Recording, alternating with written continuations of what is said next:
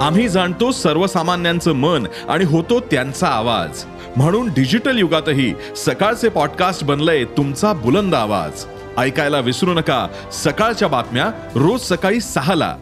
E सकाळ dot com आणि भारतातील सगळ्या अग्रेसर पॉडकास्ट स्ट्रीमिंग प्लॅटफॉर्म्सवर उपलब्ध.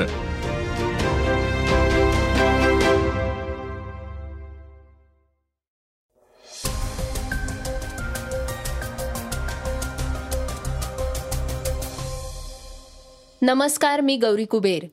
आता आपण ऐकणार आहोत आजचं सकाळचं पॉडकास्ट पुणे शहर सध्या जी ट्वेंटी आणि त्यासाठी चाललेल्या स्वच्छतेसाठी चर्चेत आलंय. मात्र ज्यासाठी हे सगळं चाललंय ते जी ट्वेंटी तरी नेमकं काय आहे हे तुम्हाला माहिती आहे का? याच संबंधी आपण आजच्या पॉडकास्टमधून सविस्तर माहिती घेणार आहोत. आज चर्चेतील बातमीमध्ये महाराष्ट्र केसरीमध्ये जे घडलंय त्याची सगळीकडे चर्चा सुरू आहे. आपणही त्याविषयी ऐकणार आहोत. सोबतच पुण्यात होत असलेल्या जी ट्वेंटी बद्दलही जाणून घेणार आहोत ज्यात जगभरातील विविध देश सहभागी झाले आहेत. चला तर मग सुरुवात करूयात आजच्या पॉडकास्टला सुरुवातीला ऐकूयात मद्रास उच्च न्यायालयाची एक बातमी. मद्रास उच्च न्यायालयानं गेल्या आठवड्यात तामिळनाडू राज्य परिवहन महामंडळाला कंत्राटी कर्मचाऱ्यांना प्रसूती रजा देण्याचे निर्देश दिले आहेत. तसंच त्यांच्यावर कोणताही दबाव टाकता येणार नाही असं स्पष्ट केलंय. यावेळी न्यायमूर्ती एस वैद्यनाथन आणि मोहम्मद शफीफ यांचा समावेश असलेल्या खंडपीठानं महत्त्वपूर्ण टिप्पणी केली आहे लग्नानंतर महिला या पुरुषांच्या तुलनेत जास्त त्याग करतात. हिंदू पुराणांमध्ये जी स्त्री वडीलधाऱ्यांचा आदर करते तसंच पतीसाठी त्याग करते. ती देवी समान मानली जाते. त्यामुळे स्त्रिया या पुरुषांपेक्षा मोठ्या किंवा समान आहेत. तसंच स्त्रियांना प्रसूती दरम्यान रोजगारामध्ये झोकून देता येणार नाही. कारण मातृत्व लाभ स्त्री सन्मानाशी संबंधित आहे. सरकारी अधिकाऱ्यांनी नागरिकांचे कल्याणकारी फायदे रोखू नयेत असं देखील न्यायालयानं म्हटलंय. मातृत्व लाभ कायदा एकोणीसशे एकसष्ट. हे सुनिश्चित करतो की गर्भधारणा प्रसूती किंवा गर्भपात होताना कोणत्याही नोकरदार महिलेला कामाच्या ठिकाणी गैरसोय होणार नाही किंवा दंड आकारला जाणार नाही असं न्यायालयानं स्पष्ट केलंय. मद्रास उच्च न्यायालयाच्या या निर्णयानं स्त्रीला तिचा कायदेशीर अधिकार तर मिळाला पण न्यायालयानं धार्मिक पुराणांमध्ये आणि रूढीवादी गोष्टींवर लक्ष केंद्रित केल्यामुळे स्त्रियांचं कायदेशीर आणि धोरणात्मक संरक्षण कमी होऊ शकतं.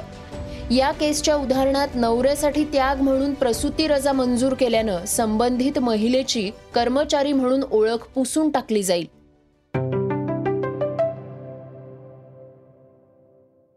जी ट्वेंटी बाबत सविस्तर माहिती देणारी बातमी आता आपण ऐकूयात.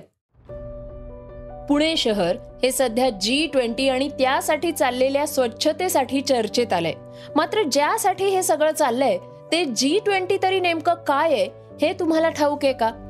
आज आपण त्याबाबत सविस्तर जाणून घेऊयात. जी ट्वेंटी म्हणजे ग्रुप ऑफ ट्वेंटी हा जगातला प्रमुख विकसित आणि विकसनशील देशांचा राष्ट्रगट आहे. एकोणीसशे नव्याण्णव साली या राष्ट्रगटाची स्थापना करण्यात आली होती. पूर्व आशिया आणि आग्नेय आशियात एकोणीसशे सत्त्याण्णव साली आलेल्या आर्थिक संकटाच्या पार्श्वभूमीवर जी ट्वेंटी गट उदयाला आला.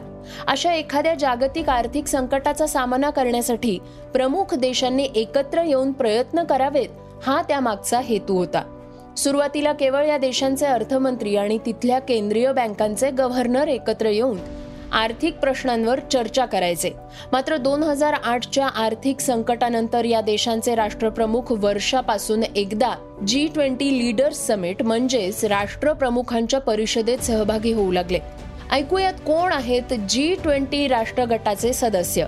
Argentina Indonesia Saudi Arabia Australia Bharat दक्षिण आफ्रिका ब्राझील इटली तुर्की कॅनडा जपान ब्रिटन चीन दक्षिण Korea America France Mexico European Union आणि जर्मनी आणि रशिया अशा एकूण एकोणवीस देशांचा यात समावेश आहे. श्रोत्यांनो आता ऐकूया जी ट्वेंटी राष्ट्रगटाचं महत्त्व महत्त्व काय आहे? याचं महत्त्व म्हणजे जगातली साठ टक्के लोकसंख्या जी ट्वेंटी राष्ट्रांमध्ये राहतीये. जगाच्या एकूण जी डी पीच्या पंच्याऐंशी टक्के जी डी पी हा या देशांमधून येतो. जागतिक व्यापारातला पंच्याहत्तर टक्क्यांहून अधिक व्यापार हा जी ट्वेंटी देशात एकवटलाय. जी ट्वेंटी हे जी सात या औद्योगिक देशांच्या राष्ट्रगटाचं विस्तारित रूप मानलं जातं. विकसनशील आणि मध्यम उत्पन्न असलेल्या देशांना सामावून घेऊन जगाच्या अर्थव्यवस्थेला स्थिरता देणं हा या गटाचा मुख्य उद्देश आहे.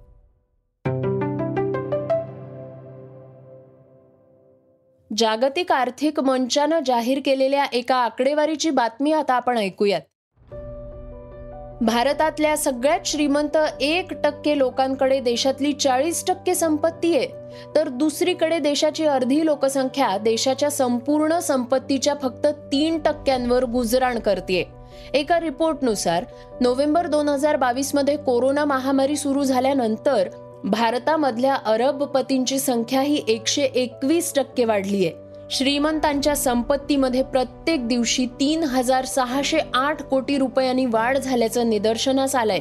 वस्तुत जीएसटीचा भार मात्र सामान्य लोकांनी सर्वाधिक उचललाय.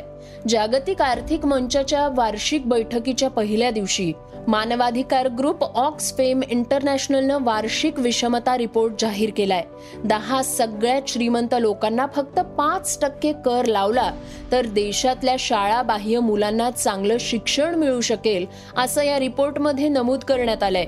रिपोर्टमध्ये पुढे म्हटलं गेलंय की दोन हजार सतरा दोन हजार एकवीस दरम्यान अवास्तव नफ्यावर एक वेळ कर लावता आला असता. असं केलं असतं तर एक पूर्णांक एकोणऐंशी लाख कोटी रुपये जमा होऊ शकले असते. या पैशांमधनं पन्नास लाखांपेक्षा अधिक प्राथमिक शिक्षकांना रोजगार देता आला असता. श्रोत्यांनो या रिपोर्टची आकडेवारी सध्या व्हायरल होतीये. भारतातली विषमता पाहून जागतिक स्तरावर देखील आश्चर्य व्यक्त करण्यात येत आहे तर आता आपण वळूयात आजच्या वेगवान घडामोडींकडे. शिवसेनेत ठाकरे गट आणि शिंदे गट अशी फूट पडल्यापासून दोन गटात नेहमीच आरोप प्रत्यारोप होत असताना दिसतात. आता आदित्य ठाकरेंनी पुन्हा एकदा मुख्यमंत्री एकनाथ शिंदेंवर आरोप केले आहेत. स्वतःला विकलं ते पुरं झालं. आता मुंबई विकू नका अशा शब्दात त्यांनी निशाणा साधलाय. मुंबईत रस्त्यांची अनेक कामं सुरू आहेत. मुंबई महापालिकेत ठराविक लोकांनाच कंत्राटं दिली जात आहेत. गद्दारांची टोळी पालिकेवर हात मारून जाईल पण मुंबईचं नुकसान होईल अशी टीका आदित्य ठाकरेंनी मुख्यमंत्री एकनाथ शिंदे यांच्यावर केली आहे.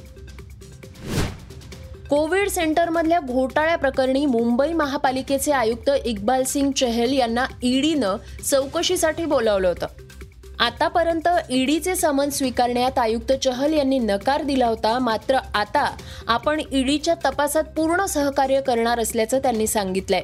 मुंबईत ठिकठिकाणी उभारण्यात आलेले कोविड सेंटर्स वेगवेगळ्या बिगर सरकारी संस्थांनी बांधले होते. त्यामुळे हे कोविड सेंटर्स उभारण्यात बीएमसीला शून्य रुपये खर्च आला. आमचं योगदान शून्य होतं. मुंबईत असे एकूण दहा जम्बो कोविड सेंटर्स बांधण्यात आले आहेत. आणि यातील एका जम्बो कोविड सेंटरबाबत मुंबई पोलिसांकडे तक्रार दाखल करण्यात आली आहे असं इक्बाल सिंग चहल यांनी म्हटलंय. काही दिवसांपूर्वीच आर आर आर या चित्रपटातील नाटू नाटू गाण्याला गोल्डन ग्लोब हा पुरस्कार मिळाला. आता आर आर आरनं आणखी एक बहुमान मिळवलाय. अठ्ठावीसाव्या जागतिक क्रिटिक्स चॉईस अवॉर्डमध्ये बेस्ट फॉरेन सिनेमा म्हणून आर आर आरला पुरस्कार मिळालाय. याशिवाय याच पुरस्कार सोहळ्यात नाटू नाटू गाण्यानं बेस्ट सॉन्ग असा पुरस्कार मिळवला असून दिग्दर्शक राजा मौली यांनी हा पुरस्कार स्वीकारलाय. महिलांच्या अंडर नाईन्टीन टी ट्वेंटी विश्वचषक स्पर्धेत भारतीय संघानं चमकदार कामगिरी केली आहे.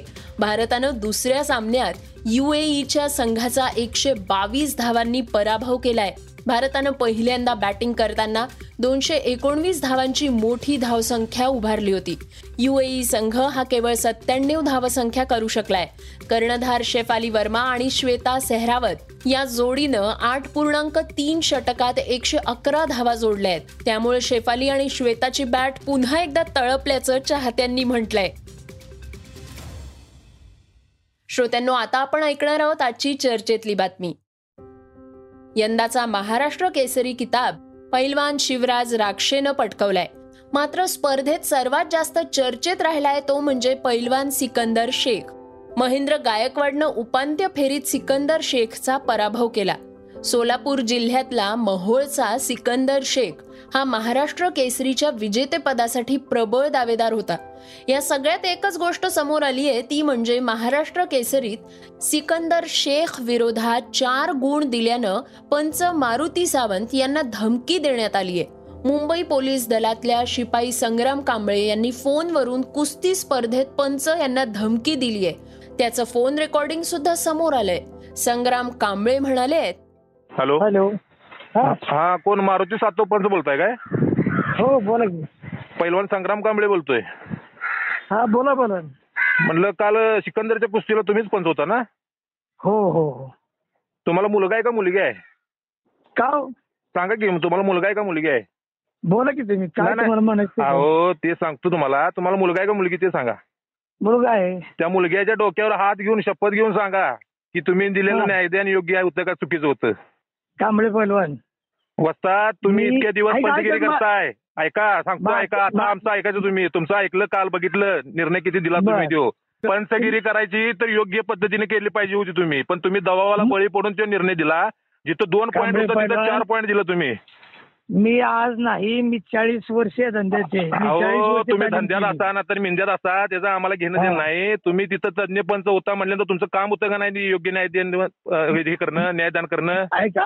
ज्युरी ज्युरी जर चार पॉईंट दिलं म्हणत्या की बाबा चेक करायच्या अगोदर मग ही चुकी तुमच्या तांत्रिक टेंबरीची पंचांची नाही काय ही जबाबदारी कोणाची? अहो, तुम्ही बघा, मी उगाच आता माझ्या- आम्हाला मी फिरवत तुमच्या बसू नका. मी तुम्ही तुमच्या- चुकीचं केलंय त्या दिन्यागुंड चुकीचं केलंय आणि हे गंगावीस तालमी कधी खपून घेणार नाही हे तुम्हाला आता सांगतो.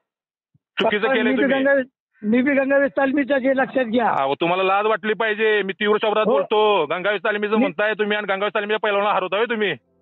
सध्या सोशल मीडियावर हा व्हिडिओ मोठ्या प्रमाणात व्हायरल झाला असून त्यावर नेटकऱ्यांनीही वेगवेगळ्या प्रतिक्रिया दिल्या आहेत.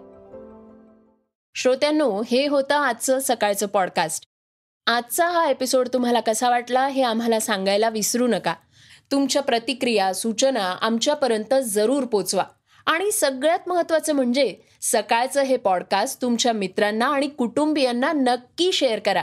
तर आपण आता उद्या पुन्हा भेटूयात. धन्यवाद. Research and script Yugandhar Tajane Neelam Pawar.